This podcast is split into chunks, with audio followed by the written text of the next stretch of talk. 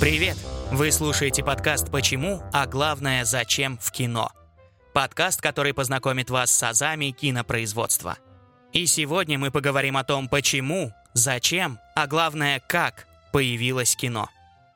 Первый шаг к кинематографу был сделан в V веке до нашей эры, когда был разработан волшебный фонарь камера обскура – Кроме того, ранее появился театр теней в Китае и Японии, а принцип создания изображения посредством узкого отверстия был известен еще в античности. Сам термин «камера обскура» возник в конце 15 века, а соответствующие опыты проводил Леонардо да Винчи. Волшебный фонарь для проецирования изображений на вертикальный экран стал широко известен в 17 веке. Он в упрощении представлял собой ящик с увеличительной трубой и светильником – Внутри ставился тушью нарисованный кадр. При этом изображение было статичным. Следующий шаг кинематографу сделал в 1830 году Майкл Фарадей и его друг Макс Роджер. Вся Европа старалась изобрести аппарат, чтобы оживить рисунок. Прибор Фарадея назывался фенокистископом. К аппарату прилагался ряд последовательных картинок. Таким образом стало возможным создать движущийся рисунок, но нереальное изображение – Третий шаг состоялся в 1877 году с изобретением хронофотографии. Он стал возможен благодаря работам Луи Дагера и Жозефа Ньепса. В 1878 году губернатор Калифорнии Леланд Стэнфорд и фотограф Эдвард Мейбридж провели эксперимент по фотофиксированию галопа лошади. По одним данным, Стэнфорд поспорил с Мейбриджем на тему того, отрывает ли во время галопа лошадь все четыре ноги от земли или нет – по другим, Мейбридж просто выполнял заказ Стэнфорда, занимавшегося анализом движения лошади. Во второй половине 19 века фотография стала очень популярна. В домах появились фотоальбомы, где люди хранили фотографии друзей и родственников. В этот период было зарегистрировано множество патентов на живую фотографию. В 1876 году французский профессор Этьен Маре изобрел фотографическое ружье – на вращающуюся восьмиугольную фотопластинку проводилась съемка фаз движения животных и птиц со скоростью до 10 кадров в секунду. В дальнейшем изобретатель создал более удачное устройство под названием хронофотографическая камера, использующая рулонную светочувствительную фотобумагу. В 1876 году в Париже появился покадровый кинематограф.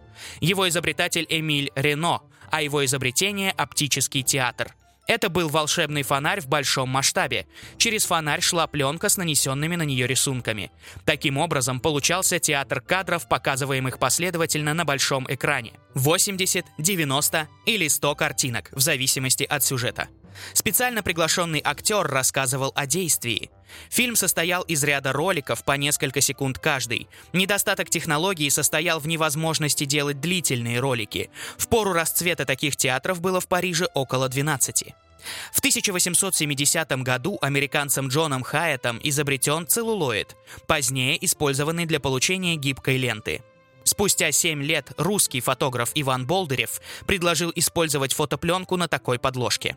В 1889 году американский изобретатель Джордж Истмен, ранее разработавший эффектный промышленный метод покрытия фотоэмульсии сухих фотопластин, выпустил на рынок прозрачную фотопленку на основе целлулоида.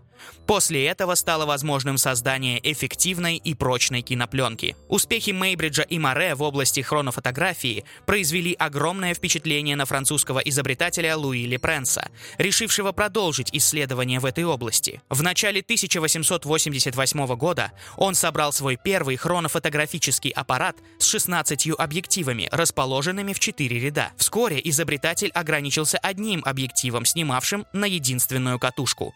В его следующей конструкции. Полученным аппаратом в 1888 году снят киноролик «Сцена в саду Раунд Хей», считающийся самым первым кинофильмом в истории кинематографа.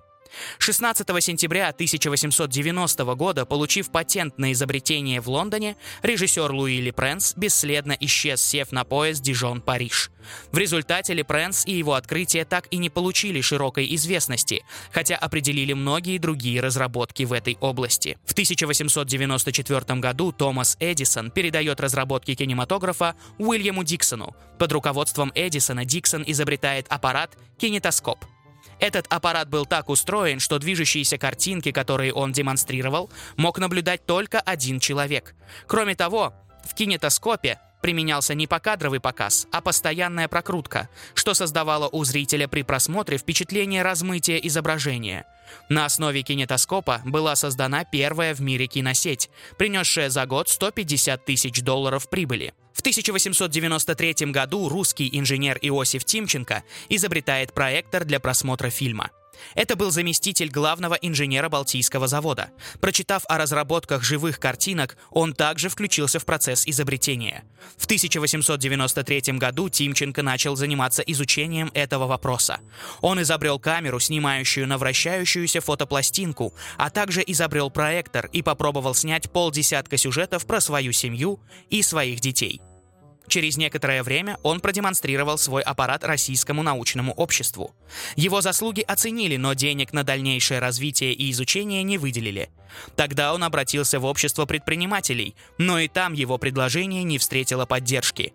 Но Тимченко на этом не остановился. Он обратился к Саве Ивановичу Мамонтову.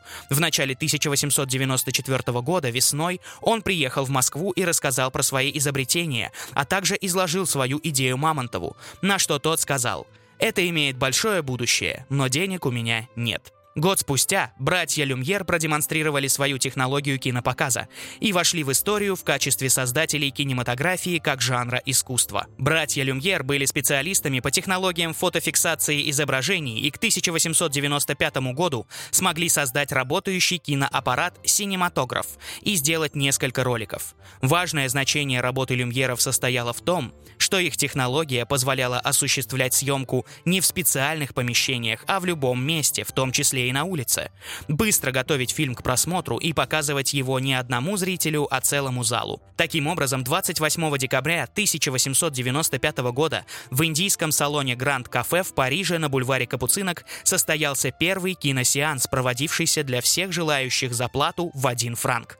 На бульваре Капуцинок демонстрировалось несколько роликов продолжительностью 45-50 секунд. Среди них был комедийный сюжет «Политый поливальщик», однако не было знаменитого ролика «Прибытие поезда на вокзал Ла-Сьота», который демонстрировался позже, в январе 1896 -го. Вопреки легенде, зрители не пытались покинуть свои места, видя надвигающийся на них поезд.